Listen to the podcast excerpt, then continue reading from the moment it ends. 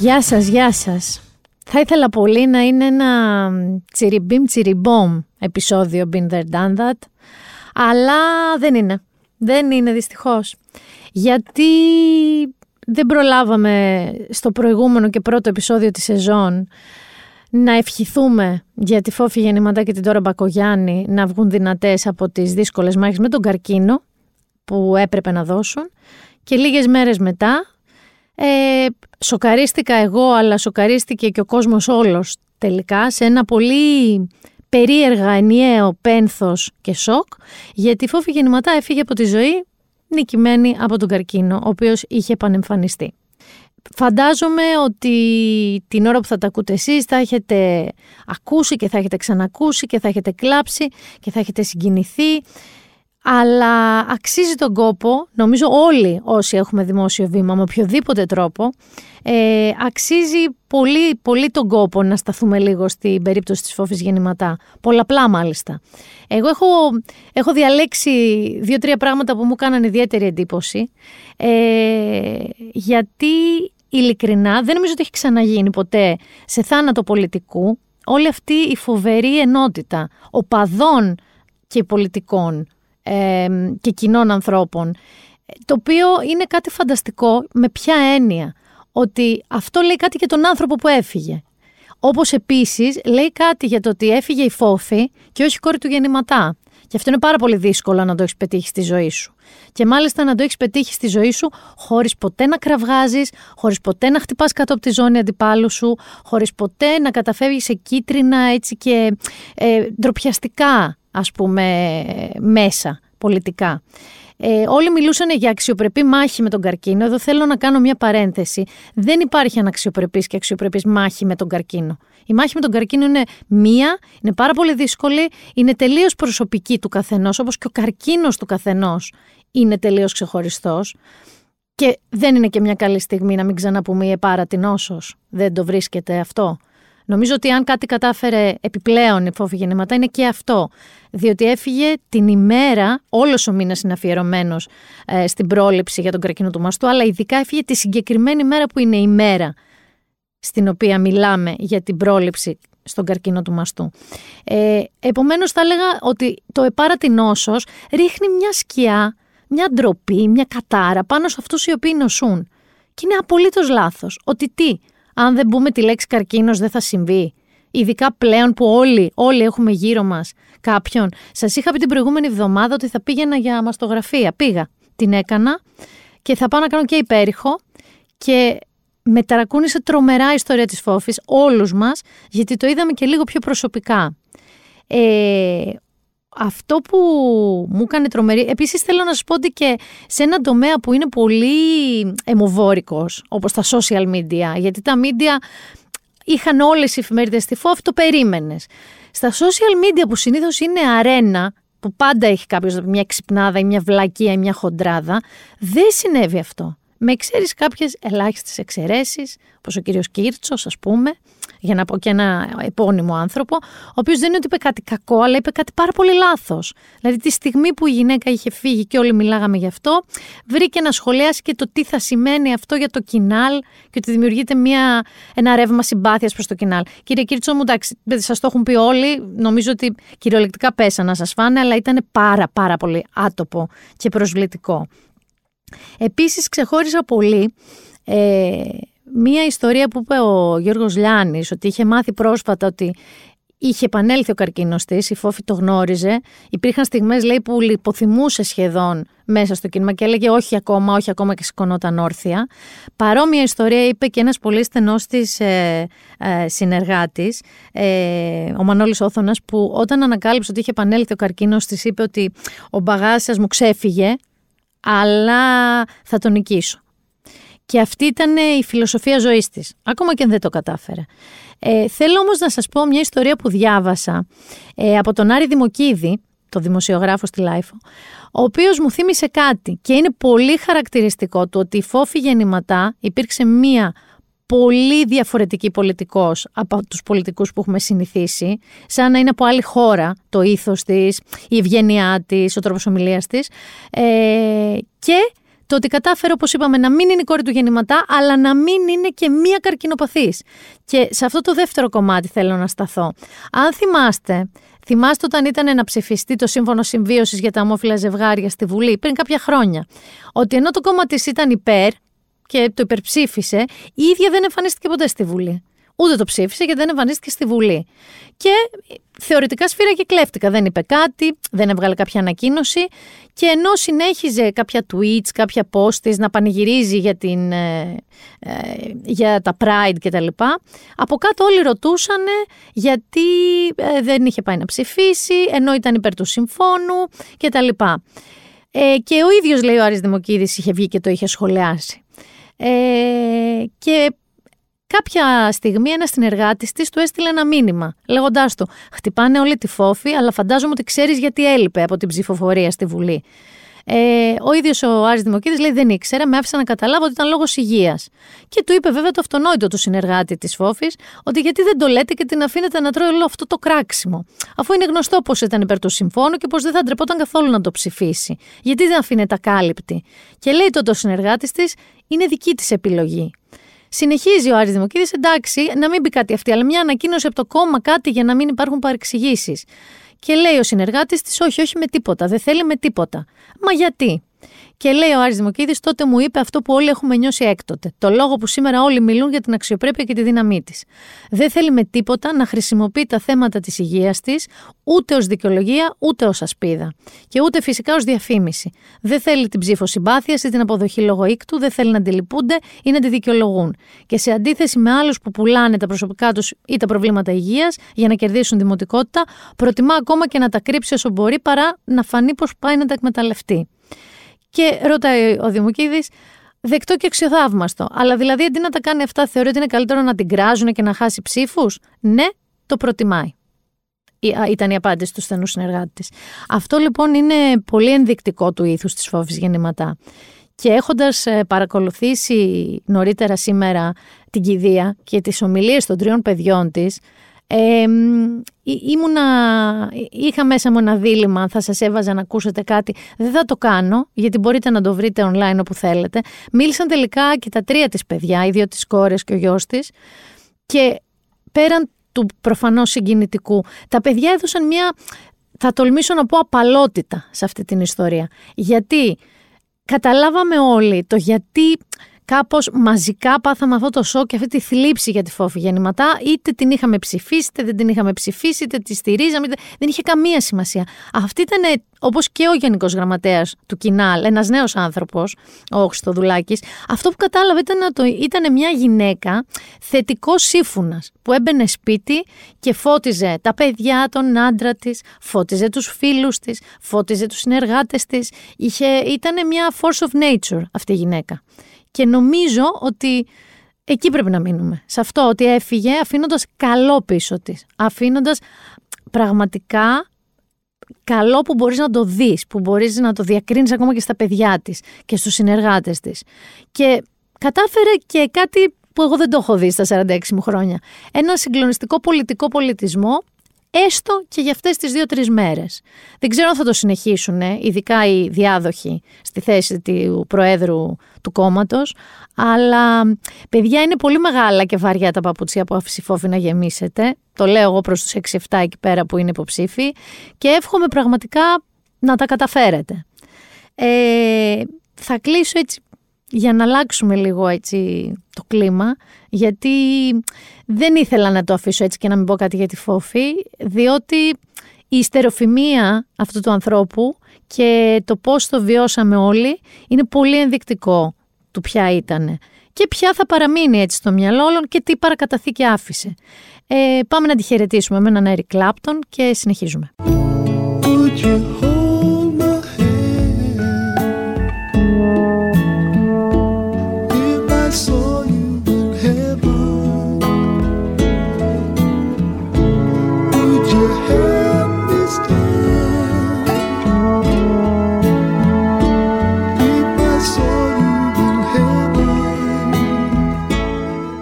Μιλώντας τώρα για heavens και τα λοιπά, θέλω λίγο να πάμε σε κάτι άλλο έτσι μεγάλο που συνέβη 26 Οκτωβρίου που είναι η γιορτή των Δημήτριδων.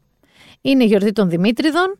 Είναι, δεν ξέρω, ε, στο, στη δική μου ομίγυρη παιδιά, μάλλον έχω περισσότερους Δημήτριδες από Γιώργιδε, από Κωνσταντίνους, από όλα τα άλλα συνηθισμένα ονόματα. Ε, έγινε ένας χαμός, έτσι. Έγινε ένας χαμός στο γραφείο. Θέλω να καταγγείλω έναν από τους Δημήτριδες, τον κλάδι, αν με ακούει κιόλας, διότι ήρθα πολύ αποφασισμένη ότι θα πω όχι σε όλα τα γλυκά. Και πιστέψτε με, ήταν σαν αρκοπέδιο. Δηλαδή, περπάταγες και είχε ένα ταρτάκι εδώ, ένα ντόνατ εκεί, ε, μια παστούλα εδώ, ένα προφιτερόλ παραδίπλα, ένα κροασανάκι. Μιλάμε για ένα αρκοπέδιο ζάχαρης. Εγώ, επειδή δεν μου αρέσουν τα γλυκά, Ειλικρινά το λέω, δεν το λέω για να το πω. Δεν, δηλαδή, αν με κλειδώσετε σε ένα ζαχαροπλαστείο, θα με βρείτε χωρίς να έχω φάει κάτι. Δεν με ενδιαφέρουν. Και λέω εντάξει, το έχω. Η δίαιτα θα κρατήσει, η μήνα δεν θα καταναλώσει περιττές θερμίδες. Και γυρνάω λοιπόν εκεί στο γραφείο αυτό που σας λέω και έχει φέρει, που είναι το νέο trend, τέσσερα κουτιά με σφολιατοειδή. Τυροπιτάκια, σπανακοπιτάκια, ξέρετε εσείς. Και πάλι όμως με προστατεύει μια δυσανεξία μοντέρνα που έχω έτσι, της εποχής, βέβαια την έχω τελικά από 9 χρονών, έχω δυσανεξία στη λακτόζη. Εντάξει, τότε δεν ήταν καν γνωστός ο όρος, θέλω να σας πω. Δηλαδή, όταν εγώ ήμουν 9 χρονών, ήταν το 84. Δεν υπήρχε δυσανεξία στη λακτόζη στον ορίζοντα. Νομίζαν ότι έχω, δεν ξέρω, μικρόβια, κάτι, ότι έχω κάποια ίωση. Ε, Επομένως, ό,τι είχε μέσα τυρί, πάλι ήταν εκτός ε, στοιχήματος. Και ξαφνικά σε ένα από τα κουτιά Πανάθεμά σε Δημήτρη μου, Δημήτρη μου, το έκλεισε στο σπίτι μου, έχει πυροσκή, παιδιά, με λουκανικοπιτάκια. Που αυτά μπορούσα να τα φάω.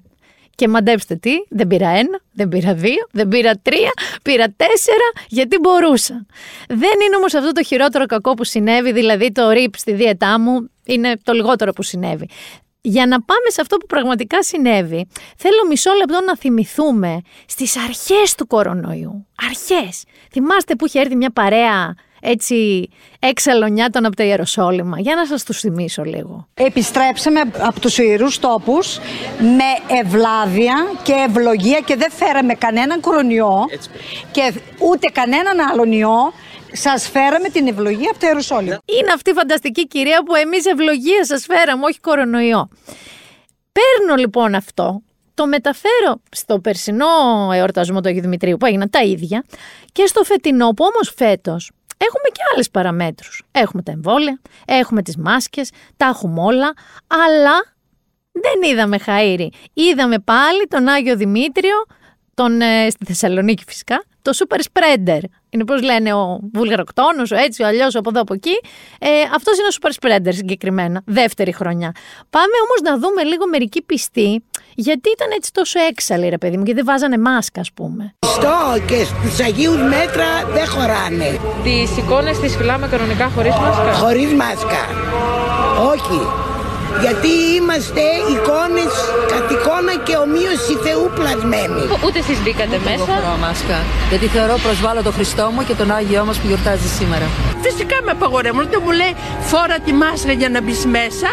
Ακούσατε, είναι προσβλητικό τώρα. Είναι ντροπή για τον Χριστό, για τον Θεό, για το αυτό να μπεις με μάσκα. Αλλά το ακόμα πιο εντυπωσιακό ήταν που είχαν βάλει παιδιά στην είσοδο του ναού δύο γυναίκες αστυνομικούς, οι οποίες ήταν σε φάση. Συγγνώμη, αν σας ενοχλώ, αλλά μήπως να βάζετε τη μάσκα σας και κάπως ξέρεις ευγενικά. Εικάζω ότι βάλαν τις γυναίκες για να το πάνε λίγο πιο. λιγότερο απειλητικά. Και σκάει ο παπάς. Πώς είναι, έχετε σκάσει σε ουρά κλαμπ που είναι κάποιοι που περιμένουν μαζί σας και ξαφνικά έρχεται ο πορτιέρης, κάνει νόημα, παίρνει κάποιους από εσάς και σας περνάει αέρα μέσα. Ή όχι εσάς, κάποιους που λες εσύ γιατί εγώ σε πηγάδι έχω κατουρίσει. Την ώρα λοιπόν που οι αστυνομικοί προσπαθούσαν να πούν σε κάποιες κυρίες που έτσι ντρεπόντουσαν να μπουν στον οίκο του Θεού με μάσκα για όνομα, να τους πει: Βάλτε τη μάσκα σας. Εμφανίζεται ο ιερέας, παίρνει τις πιστές, και κοιτάει και στραβά την αστυνομική να, ότι κατάλαβες. Δηλαδή τελείως προπ, τελείως διακοσμητικό ήταν εκεί.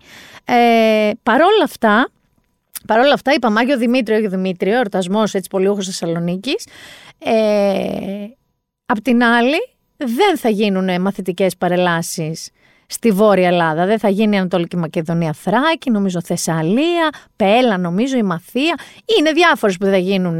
Και στην αρχή είπανε και μια. ή εμένα παράκουσαν τα αυτιά μου ότι η αρχική δικαιολογία ήταν για το πένθος γιατί- λόγω του θανάτου του γεννηματά, όπου φυσικά εύλογα δόθηκε και, πώς να σας πω, πάτημα στο Γρηγόρη Πετράκο. Δυστυχώς δεύτερο σερή επεισόδιο podcast που μιλάμε για τον Γρηγόρη Πετράκο. Λίγο τόσο δά, αλλά που είπε ότι από πού και ως πού δεν θα γίνει μαθητική παρέλαση λόγω πένθους. Και είναι λογικό γιατί αν θες να ακυρώσεις όλες τις μαθητικές παρελάσεις λόγω πένθους, το ακούω. Δηλαδή, το πένθος για τη φόβη γεννηματά ήταν μόνο Ανατολική Μακεδονία, Θράκη και η Μαθία και Πέλα. Κουλό. Τελικά είπε η κυβέρνηση βέβαια ότι είναι λόγω του αυξημένου οικού φορτίου.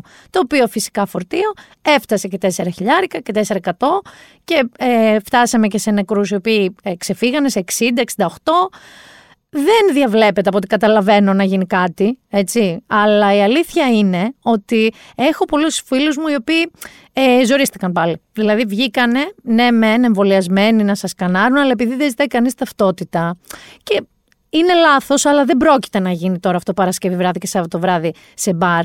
Δεν το βλέπω να γίνεται. Εδώ παιδιά πήγα σε μπαρ και καπνίζανε. Τώρα σου μιλάω 1998. Τώρα σου μιλάω ότι έκανα έτσι ένα bar hopping μία μέρα και γύρισα σπίτι μου και ε, έβγαλα τα ρούχα μου και τα άφησα στη βεράντα. Ε, ούτε θυμάμαι από πότε έχει να συμβεί αυτό. Δεν είναι ότι γυρίσαν όλοι οι πρωτάνε, ότι καπνίζουν μέσα. Ξέρω πώς γίνεται αυτό. Και δεν το είδα σε ένα, το είδα σε δύο-τρία.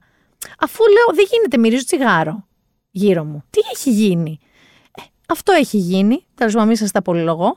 Ε, έτσι θα το πάμε. Δεν, δεν υπάρχει περίπτωση να μας κλείσουν για τα Χριστούγεννα. Δεν υπάρχει καμία περίπτωση. Οπότε ο καθένας πορεύεται όπως νομίζει και όπως μπορεί. Δεν το βλέπω να πορεύεται πολύ σωστά.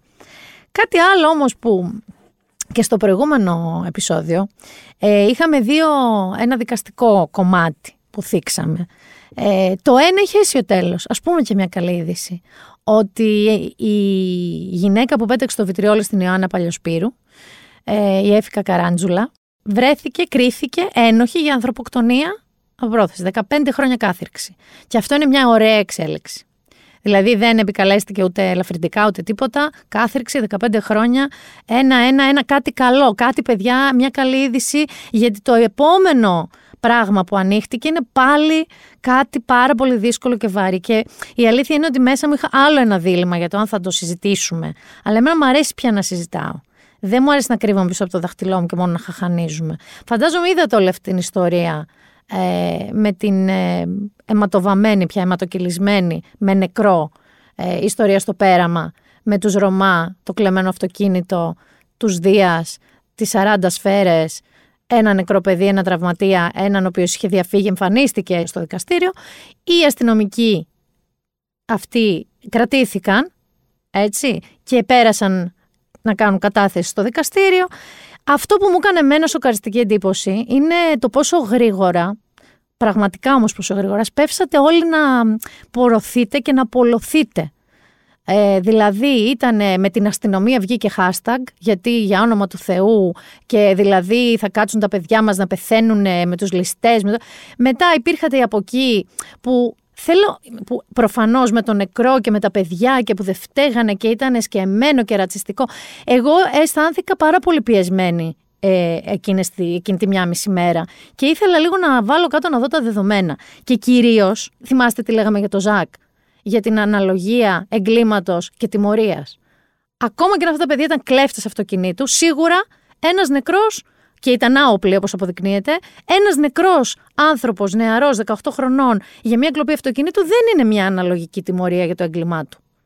Και εδώ βγήκανε και ηχητικά, δηλαδή έβγαλε το Μέγκα, μπορείτε να τα βρείτε online, ηχητικά ντοκουμέντα από την επικοινωνία των επικεφαλής, από το κέντρο συντονισμού δηλαδή της ομάδας Δίας, που τους έλεγαν τέσσερι-πέντε φορές να εγκαταλείψουν την καταδίωξη, να την αφήσουν την καταδίωξη, ότι δεν έχει τόση σημασία και ενδεχομένως γιατί ξέρανε τι μπορεί να καταλήξει. Ε, πάμε να ακούσουμε και κάτι το οποίο εμένα με έκανε έξαλλη, γιατί θα σας θυμίσω, θυμάστε τον κύριο Μπαλάσκα, έναν κύριο που είχε βγει τότε με τα γλυκά νερά, που είχε πει για τον περίφημο Μπάμπι, τον πιλότο, το δολοφόνο της Κάρολάιν, ότι βρε παιδί μου και εσύ δεν μπορούσες να πάρεις αμέσως τηλέφωνο την αστυνομία, να πεις εμβρασμό ψυχής, να μείνεις λίγο στη φυλακή. Νέο παιδί. Θυμάστε αυτό το πράγμα που μας είχε εξοργήσει όλους. Και νομίζω τότε ότι η αστυνομία του είχε αφαιρέσει έτσι την ε, ιδιότητα να βγαίνει ο εκπρόσωπός της. Ε, ξαναχτύπησε και ακούστε Είναι τι είπε. πολύ οδυνηρό. Αλλά θα υπήρχε θέμα όταν ήξεραν οι αστυνομικοί ότι εκεί που πυροβολούν ενδεχομένως να υπάρχει Ρωμά. Δεν το ήξερα. Μα δεν έχει να κάνει αν είναι Ρωμά ή μη Ρωμά. Να σας πω κάτι. Δεν έχει σας να πω κάνει με κάτι. αυτό. Παίρνω έναν αθώο άνθρωπο και τον σκοτώνω εγώ στον δρόμο. Χωρίς να τον έχω ξαναδεί, χωρίς να ξέρω, χωρίς να βλέπω καν το πρόσωπό του. Και αποδεικνύεται ότι αυτός είναι δημοσιογράφος. Πρέπει την επόμενη μέρα να μου επιτεθούν όλοι οι δημοσιογράφοι; Εδώ Για τι θέλ- οποιοδήποτε Ένα λόγο λεπτό. σας λέω Τι εγώ. θέλετε να πείτε τώρα, εδώ έχουμε Θέλω πάντως... να πω ότι αυτή η εξέγερση που κάνουν οι Ρωμά Ναι. δεν είναι δικαιολογημένη. αδικαιολόγητη, γιατί δεν λέτε, μπορούσαν να ξέρουν οι αστυνομικοί συνάδελφοί ότι ο σας, άτυχος νεαρός, ο κύριε συμπολίτη μας Μπαλάσκα, ήταν Ρωμά. Οι Ναι, αυτό σωστό συνάδελφοί είναι σας που λέτε. κακώς κρατούνται; Ή; Οι συνάδελφοί σας. Της Κακώς Δίας. δεν μπορώ να το πω εγώ από τη στιγμή που προβλέπεται από τον νόμο και από τη στιγμή που έχουν, που έχουν κάποιοι Κάνατε σχετικές αποφασίσει δηλώσεις. με Προβλέπεται, νόμιμο βέβαια, τρόπο προβλέπεται. να κρατηθούν. Απλά μπορώ να πω ότι μας ενοχλησε Ξέρετε κάτι, να φεύγεις από το σπίτι σου, να πας να κάνεις βάρδια, να λες στη γυναίκα σου αγάπη μου το πρωί θα σου φέρω μια τυρόπιτα, θα πάρω και το παιδί πριν πάω να κοιμηθώ από τη βάρδια να το πάω στο σχολείο και να μην πηγαίνεις ποτέ. Ναι, δεν είναι ωραίο πράγμα. το καταλαβαίνω. δεν έχουμε ανθρώπους οι οποίοι θα μπουν σε ένα αεροπλάνο και θα σηκωθούν να πάνε στην Ιγυρία και θα τους χάσουμε. Καταρχάς, ε, συγγνώμη, αλλά μαζεύω κάποια εγκεφαλικά μου κύτταρα. Ε, γιατί είπε ότι αν δηλαδή εγώ βγω και σκοτώσω έναν αθώο στο δρόμο, μιλώντας για την εξέγερση των Ρωμά τώρα, έτσι. Ε, και αυτός αποδειχθεί, λέει δημοσιογράφος, θα εξεγερθούν δημοσιογράφοι εναντίον μου. Δεν ξέρω από πού να το πιάσω αυτό που είπατε. Ε, δηλαδή, ότι αν, δηλαδή δεν είναι σημαντικό το αν εσείς βγείτε και σκοτώσετε έναν αθώο στο δρόμο, αλλά το αν αυτός η ιδιότητά του θα εξεγερθούν οι ομοίοι του. Δηλαδή, πραγμα, αλήθεια τώρα στα σωστά σας. Επίσης, δεν στέκει καθόλου, καθόλου αυτό το επιχείρημα, ε, γιατί βάσει των ηχητικών ντοκουμέντων του Μέγκα ε, φάνηκε ότι ξέρανε. Είπαν ότι είναι τρεις Αθήγκανοι. Αρχική δηλαδή επικοινωνία που λένε τι καταδιώκεται, ένα χιουντάι λευκό, τρεις Αθήγκανοι επιβαίνοντες. Δηλαδή το, ξέ, το είχαν δει. Άρα δεν στέκει αυτό. Τώρα για το άλλο δεν θα το συζητήσω καν. Βασιλάκης Καήλα, δηλαδή Μάρθα Βούρτσι, ότι λέει ο αστυνομικός φίλες στη γυναίκα του και της είπε θα φέρω τυρόπιτα και ε, θα πάρω το παιδί από το σχολείο και τελικά μ, έμεινε στη γαδά γιατί είχε αδειάσει δύο γεμιστήρες. Κάπως είναι υπερβολή. Λοιπόν, εγώ δεν πρόκειται εδώ πέρα να δικάσω. Ε, υπάρχει δικαιοσύνη γι' αυτό. Θέλω όμως και να σταθώ και με αφορμή και κάτι επεισόδια με ματ που γίνανε. Φαντάζομαι έχετε δει ένα βίντεο. Ε, υπήρχε μια εκεί στα εξάρχεια μια διαδήλωση. Ε, φυσικά με κάποιο μαγικό τρόπο γίνεται escalate όλο αυτό, δακρυγόνα, αυτά, εκείνα. Και υπάρχει ένας λοιπόν ε, άνθρωπος των ΜΑΤ, ο οποίος σκάει μπροστά σε μια τζαμόπορτα ενός φωτοτυπίου και αρχίζει να ουρλιάζει να τη βάρει, αφού κοιτάει αριστερά-δεξιά αν κάποιος τον βλέπει. Τελικά κάποιος τον κατέγραφε με κινητό και έτσι το είδαμε. Και αρχίζει να βαράει με ένα δοκάρι. Σπάει το τζάμι, χτυπάει μια κοπέλα από τις υπαλλήλου μέσα, κόβεται και αρχίζει να φωνάζει σε τρελός, σε τρελός. Λέει ναι, είμαι τρελός, βγείτε έξω. Πετάει και το δοκάρι μέσα. Αυτό δεν το κατάλαβα ότι δεν το είχε κάνει ματ. Δεν κατάλαβα γιατί έγινε αυτό. Με αφορμή όμως όλα αυτά, δεν πιστεύετε ότι είναι μια σωστή στιγμή να κάνουμε κάποιες συζητήσεις; Δηλαδή, τι εννοώ; Όλο αυτό στο πέραμα και αυτό τώρα που σας λέω το περιστατικό. Αν υπήρχαν κάμερες πάνω στους αστυνομικούς που το συζητάνε πολύ καιρό, υπάρχουν στο, στο εξωτερικό, ή κάμερες στα περιπολικά, δεν θα είχαμε μία απόδειξη είτε για αυτό που λένε οι αστυνομικοί ότι πρώτο το αυτοκίνητο έκανε όπισθεν και τους ε, πήγε να τους διεμβολήσει και τους έριξε κάτω και τους χτύπησε ή αυτό που είπε ο 15χρονος τελικά οδηγός είναι το παιδί που το έσκασε ότι εμείς σταματήσαμε, αρχίζαν να μας πυροβολούν και τότε έκανα όπισθεν για να διαφύγω. Δηλαδή αυτή τη στιγμή έχεις δύο μαρτυρίες και μαρτυρίες κάποιων περίοικων. Αν υπήρχε κάμερα δεν θα ήταν πιο απλό. Επίσης, θεωρώ ότι 38 σφαίρες είναι πάρα πολλές. Επίσης 38 σφαίρες μία δεν πέτυχε τα λάστιχα, ξέρω εγώ. Να κινητοποιηθεί το αυτοκίνητο, να τους πούν βγείτε έξω και αν δουν κάποια ύποπτη κίνηση, αν βγαίνουν με όπλο, να γίνει ό,τι γίνει. Πώς βαράς 38 σφαίρες, δεν πετυχαίνεις ένα λάστιχο, αλλά πετυχαίνεις τους επιβάτες. Έχουν αυτοί οι άνθρωποι, γιατί ακούστηκε και ότι ο επικεφαλής τους ε, έριξε κάποια βολή και μετά οι άλλοι νόμισαν οι υπόλοιποι ότι έχουν πειρά και άρχισαν να πυροβολούν όλοι μαζί. Ακόμα και αυτό να έγινε. Να μην ήταν εσκεμμένο, δεν είναι πάρα πολύ τρομακτικό ότι θα μπορούσαμε να βρεθούμε στη θέση κάποιου έτσι. Ακόμα και αυτό δεν δεικνύει έλλειψη ψυχραιμίας, εκπαίδευσης, πρωτοκόλου. Δεν πρέπει να υπάρχουν κάποια πρωτόκολλα. Τι κάνουμε στην περίπτωση αυτή, τι κάνουμε στην περίπτωση αυτή. Μετά παράκουσαν τις εντολές που τους δίναν. Αυτό υπάρχει στα ηχητικά. Παράκουσαν γιατί δεν άκουσαν όπως έλεγαν είναι πάνω στη μηχανή. Είναι αυτό σωστή δικαιολογία; Δηλαδή δεν άκουσαν που τους λέγανε εγκαταλείψτε γιατί ήταν στη μηχανή και μετά. Κάτι δεν στέκει, παιδιά, σε όλα αυτά. Και θεωρώ ότι δεν πρέπει να είμαστε βιαστικοί, δεν πρέπει να είμαστε λαύροι, δεν πρέπει να τσακωνόμαστε μεταξύ μας, σίγουρα. Πρέπει να κάτσουμε να σκεφτούμε και κυρίως ο κύριος Θεοδωρικάκος πρέπει να το κάνει αυτό, που είναι ο διάδοχος του κυρίου Χρυσοχοίδη, να δει λίγο τα ψυχιατρικά προφίλ των ανθρώπων. Γιατί ο, ο κύριος, ο οποίος έσπασε την τζαμαρία, δεν εκείνη τη στιγμή αυτό που δείχνει το βίντεο δεν είναι πολύ αυτό που λέμε προστασία του πολίτη για κάποιο λόγο. Είναι το ακριβώς αντίθετο. Άρα νομίζω ότι πρέπει να ανοίξει μια πάρα πολύ μεγάλη κουβέντα εδώ. Και όχι να σφαζόμαστε. Και σίγουρα, παιδιά, 38 σφαίρες όχι για ένα λάστιχο. Δεν, εκεί δεν μπορώ, συγγνώμη κιόλας, αλλά και λυπάμαι αν είστε από αυτούς που λέγανε ότι με την αστυνομία και καλά κάνανε και τι να κάνανε. Θεωρώ ότι μπορούσαν να κινητοποιήσουν και να συλλάβουν αυτούς οι οποίοι έκλεψαν ένα αυτοκίνητο. Αυτό θα ήταν η φυσική ροή των πραγμάτων, όχι αυτό που έγινε. Και μετά, βέβαια, απεφάνθη δικαιοσύνη. Η οποία απόφαση της δικαιοσύνης, χωρίς να θέλω να κρίνω, ε, τη βρίσκω μάλλον εξισορροπητική και μου θυμίζει λίγο και τη μάνα μου, η οποία όποτε εγώ με τον αδερφό μου τσακωνόμασταν, ακόμα κι αν ένας από τους δύο φαινόταν να φταίει λίγο παραπάνω ή είχε κάνει μεγαλύτερη χοντράδα, ε, την πληρώναμε και οι δύο απλά για να ηρεμήσει η φάση. Η δικαιοσύνη λοιπόν άφησε ελεύθερους, χωρίς περιορισμούς, τους 7 αστυνομικούς, άφησε ελεύθερους και τους δύο Ρωμά, το 15χρονο και τον τραυματία, ε, επίσης χωρίς κατηγορίες, και πήγαμε όλοι σπίτια μας. Τώρα αυτό μπορεί να λειτουργεί κάπως να αποσυμφορηθεί η ένταση, αλλά όλα αυτά που λέμε περί σκέψης, περί συλλογής και επανεξέτασης των δεδομένων, ας πούμε στην αστυνομία και στη δράση της αστυνομίας, ε, νομίζω ότι είναι πιο χρήσιμη και πιο απαραίτητη από ποτέ. Ε, μαμά, συγγνώμη μου σε παραλίλησα με την απόφαση αυτή του δικαστηρίου, αλλά μου θυμίζει λίγο τα παιδικά μου χρόνια. Α τα αφήσουμε όμως αυτά και αυτά. Σας το είπα, δυστυχώς θα ήθελα πάρα πολύ μόνο να γελάμε. Αλλά η επικαιρότητα δεν μας το επιτρέπει. Καθόλου κιόλας δεν μας το επιτρέπει. Όμως είναι και άλλοι που έχουν παιδιά προβλήματα, γιατί έχουμε εμείς εδώ τα δικά μας. Έχουμε τα δικά μας, αλλά έχει προβλήματα. Θυμάστε που λέγαμε με τον ε, Τραμπ στο προηγούμενο επεισόδιο που μισεί το Big Tech, τους σημαντικούς δηλαδή παίχτες. Πάμε να αφιερώσουμε λίγο ένα κομματάκι καταρχάς στον Elon Musk.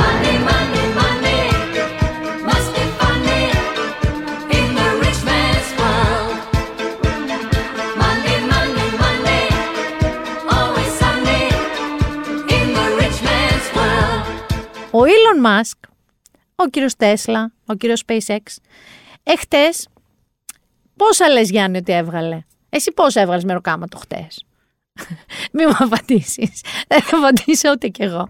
Πόσα έβγαλε μωρέ ο Elon Musk; Έβγαλε 36 δισεκατομμύρια δολάρια. έβγαλε 36 δισεκατομμύρια δολάρια. Εχθές. Και αυτό όμως γιατί έγινε γνωστό; Όπως έκανε ένας ε, καταπληκτικός τύπος στο, στο Twitter τα μαθηματικά, θα σας πω αμέσως μισό λεπτάκι, γιατί ο άνθρωπος αυτός έγραψε ότι ε, ένας τυπικός εργάτης, με, μέσου που λέμε μισθού, θα έπρεπε να δουλέψει περισσότερο από 800.000 χρόνια για να κερδίσει όσα έβγαλε ο Elon Musk χτες. Εντάξει. Όμως, ο Elon Musk, γιατί σας το λέω τώρα αυτό, πέραν το ότι είναι oh my god, 36 δισεκατομμύρια έτσι, ε, ο Elon Musk είναι έξαλλος. Έχοντας βγάλει χτε 36 δισεκατομμύρια. Γιατί, γιατί ο Biden αποφάσισε ότι λέει και σκέφτεται να αυξήσει, να φορολογήσει μάλλον τους billionaires. Καταρχάς αυτή τη στιγμή είναι σε υψηλό ιστορικό ο Elon Musk. Δηλαδή νομίζω ότι είναι ο πιο πλούσιος άνθρωπος αυτή τη στιγμή με ρεκόρ κιόλας ιστορικό του πόσα λεφτά έχει. Έχει 300 δισεκατομμύρια, αν δεν κάνω λάθος. Τόσο αξίζει. 298.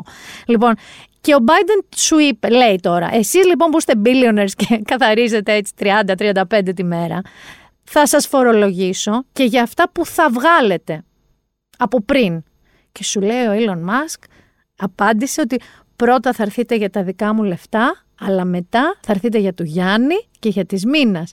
Και προσπάθησε με κάποιο δικό του παρανοϊκό τρόπο να συσπυρώσει όλους εμάς, να στηρίξουμε αυτό το δύσμηρο παιδί, το δύσμηρο αυτό παιδί, που έβγαλε τόσα λεφτά και θέλει ο Biden να του τα πάρει από πριν. Έλα εδώ στο δικό μας φορολογικό σύστημα που δίνουμε από πριν, προπληρώνουμε φόρους, θα το συζητήσουμε κυρία Ήλον μας. Και πάμε στον άλλον Big Tech, τον αντιπαθέστερο όλων, την αδυναμία μου, τον Mark, τον Zuckerberg, που θυμάστε ότι λέγαμε ότι σκέφτεται να αλλάξει το όνομα του Facebook.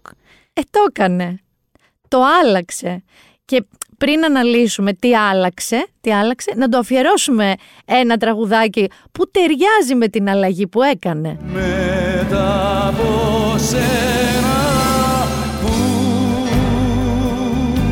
Πες μου να πάω Μετά από σένα τι Την αγαπήσω τι Μετά από σένα ποιον Ποιον να πιστέψω ποιον Μετά από σένα πώς Να ζήσω άλλο πώς Λοιπόν, μέτα. Μέτα. Το είπαμε μέτα. Δηλαδή, δεν αλλάξαμε το όνομα του Facebook. Καταλάβατε τι εννοώ. Δεν θα αλλάξει το όνομα του μέσου κοινωνικής δικτύωσης. Άλλαξε την εταιρεία του. Η εταιρεία του πια δεν λέγεται Facebook εκεί στη Silicon Valley. Θα λέγεται Meta. Έκανε και χιουμοράκι, το είπε Metaverse. Ε, εντάξει, προφανώς και έχει διακομωδηθεί όσο δεν πάει, αλλά, αλλά δεν περίμενε ότι θα το βρει από πού λες Γιάννη, από έναν άλλο Γιάννη. Υπήρξε μια εξαλωσύνη στην Ελλάδα, μια έντονη αντίδραση για το ότι ο Ζούκερμπεργκ αποφάσισε να πει μετά την εταιρεία Facebook. Εκνευρίσε το Γιάννη Βαρουφάκη. Εκνεύρισε πάρα πολύ το Γιάννη Βαρουφάκη, ο οποίος είναι έξαλλος μαζί του διότι έγραψε και στα αγγλικά, έτσι.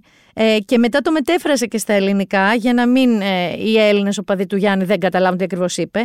Λέει λοιπόν ο Γιάννης Βαρουφάκης φυσικά στο Twitter. Πρώτα μετονόμασε το κρυπτονόμισμα της Facebook από Libra σε DM. Θυμάστε ότι το DM ήταν ε, ημέρα, ημέρα 25, έτσι.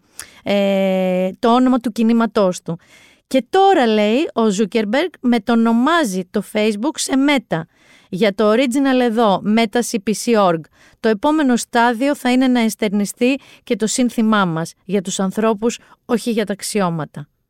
Λοιπόν, ε, και έγραψε κιόλας πριν από αυτό το tweet ένα άλλο tweet όπου έλεγε κοντά τα χέρια κύριε Ζούκερμπεργκ, το απευθύνθηκε, όχι με mention όμως, λίγο κοκοκό ακούω εκεί, κάτω τα, κοντά τα χέρια κύριε Ζούκερμπεργκ από το όνομα του ΜΕΤΑ, του Κέντρου Μετακαπιταλιστικού Πολιτισμού, εγώ δεν γνώριζω ότι υπάρχει αυτό, εσείς μπορεί πράγματι να δουλεύετε για να γίνει πραγματικότητα ο δυστοπικός μετακαπιταλισμός, τον πολιτισμό όμως δεν θα τον αναγνωρίζετε ούτε στο ένα μέτρο. Και κάπως έτσι γίνεται κοιμάς η μούρη του Μάρκ του Ζούκερμπεργκ. Ε, πού να ξέρε με ποιον τα έχει βάλει. Μόνο αυτό σας λέω. Το θέμα όμως δεν είναι ότι άλλαξε μόνο το όνομα της εταιρείας του. Είναι το γιατί. Γιατί δεν τον έπιασε καμιά κολοπηλάλα να αλλάξει το όνομα του Facebook, επειδή μερικοί το λένε φατσοβιβλίο και αυτό από μόνο του είναι καλός λόγος να αλλάξει το όνομα του Facebook. Μην το λέτε έτσι, παιδιά, εκτός αν είστε, ξέρω 75. Αν είστε 75, καταρχάς μπράβο που έχετε Facebook και πείτε το και όπως θέλετε. Είναι στη χειρότερη. Είναι, μιλάμε για τα Facebook Papers. Έτσι. Υπάρχει μια, ένα βαθυλαρίγκι που λέμε whistleblower, μια πρώην υπάλληλος του Facebook, η οποία βγήκε, η Francis Haugen, η οποία μπροστά στο Κογκρέσο, έτσι και με τη σύμπνοια πολλών μεγάλων ε, media οργανισμών στην Αμερική, ε, τους έχει ξεμπροστιάσει πάρα πολύ. Σε ό,τι αφορά τον τρόπο με τον οποίο δεν διαχειρίζονται το hate speech, τη ρητορική μίσους, ε, με, με το πώς μέσα στο facebook με εγκληματικές οργανώσεις, τώρα σας μιλάω για hardcore καρτέλ μεξικάνικα, ότι ε, παίρνουν νέους, πάνε και κουνάνε τυράκια σε νέους ότι ελάτε σε εμάς, ε, ανεβάζοντας φρικτές φωτογραφίες με αποκεφαλισμούς και τέτοια. Και ότι το Facebook δεν μπορεί να κάνει τίποτα γι' αυτά, δεν τα μαζεύει. Ε, Όπως επίσης ότι προκάλεσε εντάσεις στην Αιθιοπία εσκεμμένα σε κάποιες από τις εξεγέρσεις που έγιναν ε, και ότι γενικότερα ότι έχει, υπάρχουν χαρτιά που λέει ο, ο Μάρκ ότι γενικά τα λεφτά, για τα λεφτά τα κάνεις όλα και τα άλλα down the drain. Οπότε αυτή τη στιγμή έχει πληγεί ανεπανόρθωτα το κύρος του Facebook και όλα αυτά που είπαμε. Τα δεδομένα των χρηστών που πάνω που να είναι, ε, ότι ε, έχεις στους κόλπους του πάρα πολλές ακραίες ρητορικές, ακραίες οργανώσεις, παράνομες οργανώσεις που χρησιμοποιούν το Facebook για να λένε αυτά που θέλουν και να προσελητίζουν και ανθρώπους. Και στην πραγματικότητα, ε, κάποιες επιτροπές που είχε για να ελέγχουν την ορθότητα όσων γράφονται μέσα στο Facebook, ο Ζούκερμπεργκ τις έσπασε, τις διέλυσε. Βγήκε λοιπόν αυτή και είπε ότι πλέον δεν είναι και η ίδια η εταιρεία στους ίδιους της τους υπαλλήλους συμπαθείς. Δηλαδή ότι οι ίδιοι τις υπάλληλοι θεωρούν ότι το Facebook δεν κάνει καλά τη δουλειά του. Και μάλιστα η ίδια είπε κάτι φοβερό, ότι όλο αυτό δεν το κάνει για να κλείσει το Facebook. Γιατί πλέον βγήκαν και κάποιοι επιπλέον ανώνυμοι που δουλεύουν ακόμα μες στο Facebook, γιατί αυτή έχει φύγει. Ότι δεν το κάνει γιατί θέλει να το κλείσει. Το κάνει γιατί πιστεύει πραγματικά ότι θα μπορούσε να κάνει και καλό, όχι μόνο να μην κάνει κακό, αν αλλάξει γραμμή πλεύσης. Βέβαια, εδώ είμαστε και εδώ είστε. Είναι, πώς το λένε, άλλαξε ο Μανολιός και βάλει τα ρούχα του αλλιώς. Δεν νομίζω ότι ένας άνθρωπος σαν τον Μάρκ θα καταφέρει ξανά να πείσει για την ακαιρεότητα, την ορθότητα και την αγνότητα των προθέσεών του. Και ας το πει όπως την ευχή θέλει το Facebook. Εγώ έχω ξενερώσει λίγο με το Facebook, δεν ξέρω εσείς. Καταλαβαίνω, στην Ελλάδα ξέρετε έχουμε περισσότερο Facebook από όλα τα άλλα social media. Είναι πολύ στην άνοδο και το TikTok, αλλά πρώτος συνεχίζει να είναι το Facebook σε χρήστες στην Ελλάδα. Τι να σας πω, όπως λέει η μαμά μου, κάντε ό,τι καταλαβαίνετε. Και επειδή το μόνο που έχω πάθει από την ώρα που άκουσα το Meta, ε, Metaverse, όπως το είπε και ο Mark Zuckerberg, δεν είναι απλό Meta, η εταιρεία του είναι το Metaverse, ε, είδα και μήνυμα που λέγεται Feta, Fetaverse και δεν είναι από Έλληνα. Ε, επειδή λοιπόν όμως αυτό μου έχει συμβεί, παιδιά, από την ώρα που άκουσα το ΜΕΤΑ, μου έρχονται τραγούδια ελληνικά. Ε, θα κλείσω την, τα δικά μου Facebook papers με ένα ακόμα τραγούδι αφιερωμένο στο καινούριο, στην καινούρια εταιρεία, με το καινούριο όνομα μάλλον του Μάρκ. Αυτό.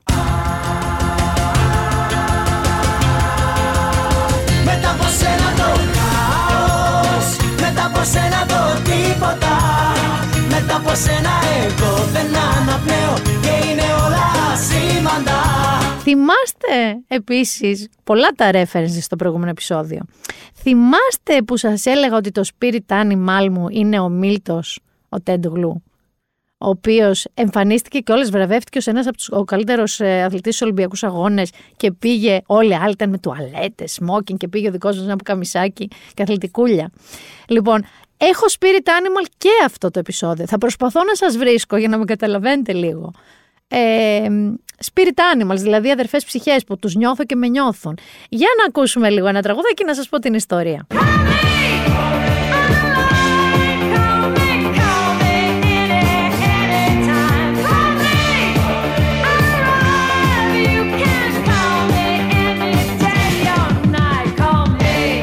Κολμή, κολμή, κολμή. Λοιπόν, θα σας πω πρώτα την ιστορία.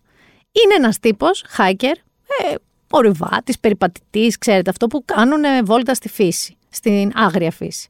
Και έχει πάει στο Κολοράντο, σε κάτι βουνά, να κάνει τις διαδρομές στο μονοπάτια του. Χάνεται λοιπόν, ξαφανίζεται, 24 ώρες. Τον δηλώνουν οι δικοί του άνθρωποι αγνούμενο. Αρχίζουν αυτά που λένε τα search parties, δηλαδή διασώστες, να ψάχνουν. Έχει περκογιώτα, δεν ξέρω τι έχει στο Κολοράντο, έχει και άγρια ζώα.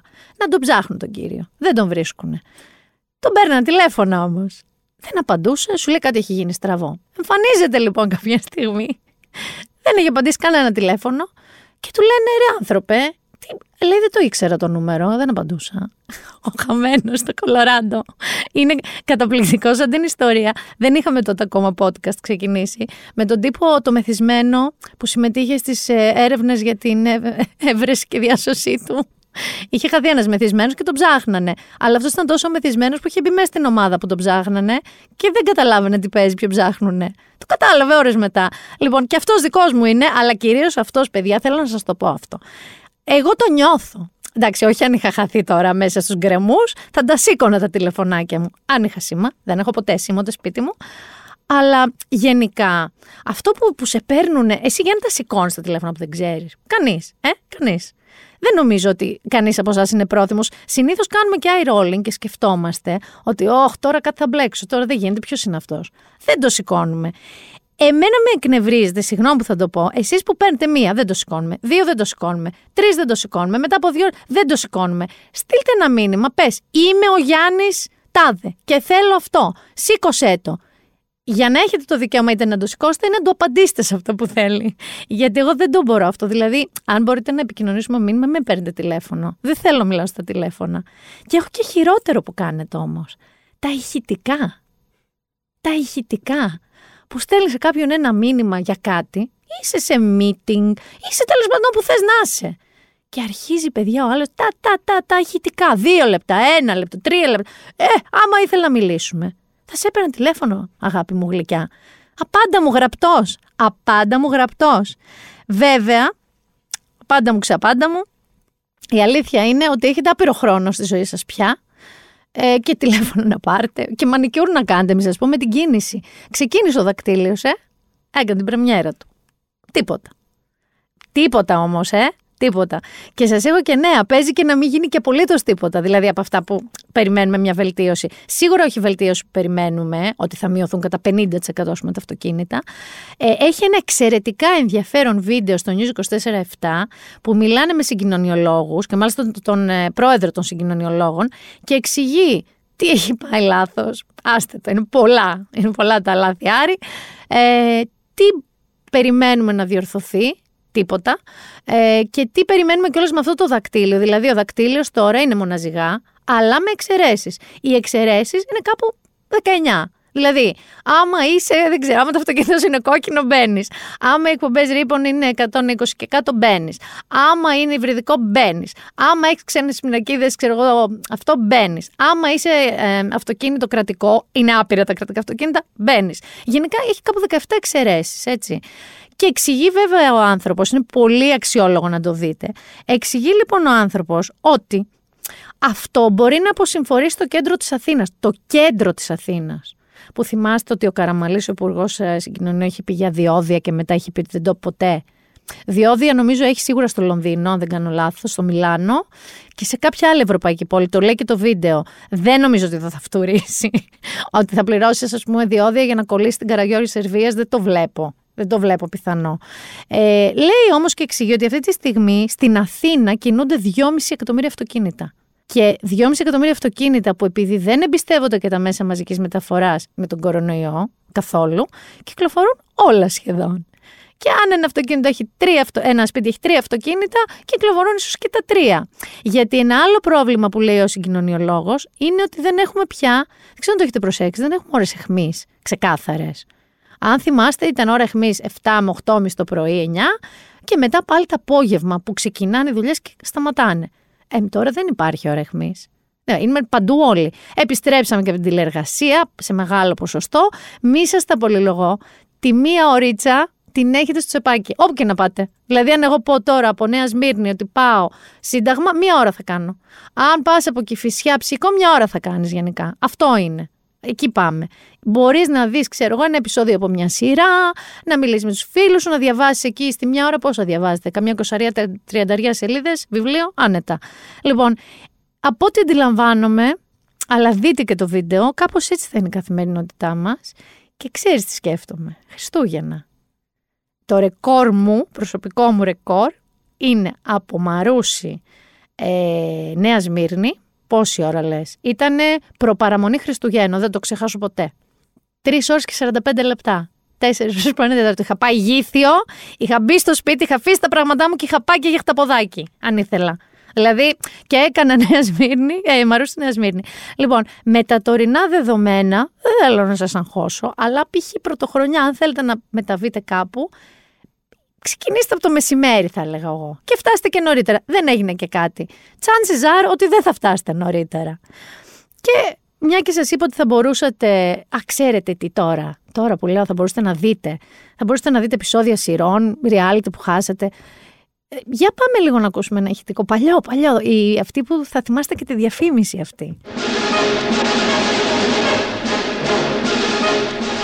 Κρατάει ο Ναπολέον κρατάει ο Ναπολέον; Σίγουρα δεν κρατάει κανείς μέσα στο GNTM, μου έχει προκαλέσει νευρική κρίση. Δεν κρατάει κανείς την κλίση του άμυρου, δύσμυρου, μαύρου αυτού ονόματος που λέγεται Ναπολέον. Είναι ο Ναπολέον, του Ναπολέον, τον Ναπολέον, γενικά Ναπολέον. Λες και είναι George. Του George, τον George, αυτό. Κλείνεται, παιδιά, ο Ναπολέον του Ναπολέοντα, αν όχι του Ναπολέοντος, του Ναπολέοντα, τον Ναπολέοντα. Και ε, επειδή πια είναι, έχουν πονέσει τα αυτιά μου πραγματικά πολύ, γιατί δεν ξέρουν και πολλά πράγματα τα παιδιά εκεί, ε. Δεν ξέρουν το βασικό ένστικτο. Δεν είπα να ξέρουν τα πολιά του Χίτσκοκ. Έτσι. Ε, δεν ξέρουν και τον Λένιν Κράβιτς, γιατί έτσι τον λένε, Λένιν Κράβη, συγκεκριμένα τον είχαν πει. Αλλά αυτό με τον Ναπολέοντα έγινε τόσο μαζικό, μάλλον ήταν τόσο μαζική αντίδραση και συνεχίζει να είναι στα social media που βγήκαν κάποια στιγμή οι ίδιοι κριτέ. Το σχολίασε νομίζω ο Άγγελος Μπράτης και κατέληξαν ότι αφού δεν θα δουν χαίρι, δεν υπάρχει περίπτωση τα παιδιά να λένε τον Ναπολέοντα, με ξέρω εγώ, είπα στον Ναπολέοντα, λένε είπα στον Ναπολέον εκεί. Και τώρα έχει και χαϊδευτικό Νάπη. Νάπη, που είναι νομίζω η Πάνα. Λοιπόν, ο Νάπη ε, είπαν οι κριτές μόνοι τους και αποφάσισαν ότι όλα καλά θα τον λέμε Ναπολέον, δεν θα το κλείνουμε. Ήμουν τριτοδεσμίτσα, Γιάννη μου, εγώ αυτό. Αυτό θα σου πω μόνο. Είμαι ο άνθρωπος που άμα μου στείλεις το ότι χωρίς κόμμα όταν χρειάζεται κόμμα, γίνομαι τρελή. Που άμα μου γράψει εύχεται με ε, είμαι τρελή. Σκέψου τι κάνεις στην ψυχοσύνθεσή μου, δηλαδή απευθύνομαι σε εσάς εκεί στο GNTM, θέλω να συνεχίσω να σας βλέπω, αλλά κάπως δεν, δεν, δεν μπορώ. Και για να αποδείξω πόσο φίτουκλας είμαι, αλλά όχι θέλω πολύ να σας το προτείνω αυτό το βιβλίο, πάμε στην ε, pop ενότητα του podcast. Θα σας προτείνω βιβλίο και μάλιστα έχω ενθουσιαστεί διότι εγώ το βιβλίο αυτό το διάβασα το καλοκαίρι στα αγγλικά και μόλις τώρα, δηλαδή όταν λέμε τώρα, εννοώ ότι τώρα αυτό το μήνα εκδόθηκε στα ελληνικά μεταφρασμένο από τις εκδόσεις ψυχογιός. Και κάπως λίγο ρε παιδιά, έτσι κολλάει και με τα βασικά συστατικά του σημερινού podcast. Λέγεται Μεσάνυχτα στη βιβλιοθήκη. Στα αγγλικά The Midnight Library. Είναι του Matt Haig, Άγγλος. Και ακούστε τώρα τι γίνεται το story. Μεταξύ ζωής και θανάτου υπάρχει μια βιβλιοθήκη.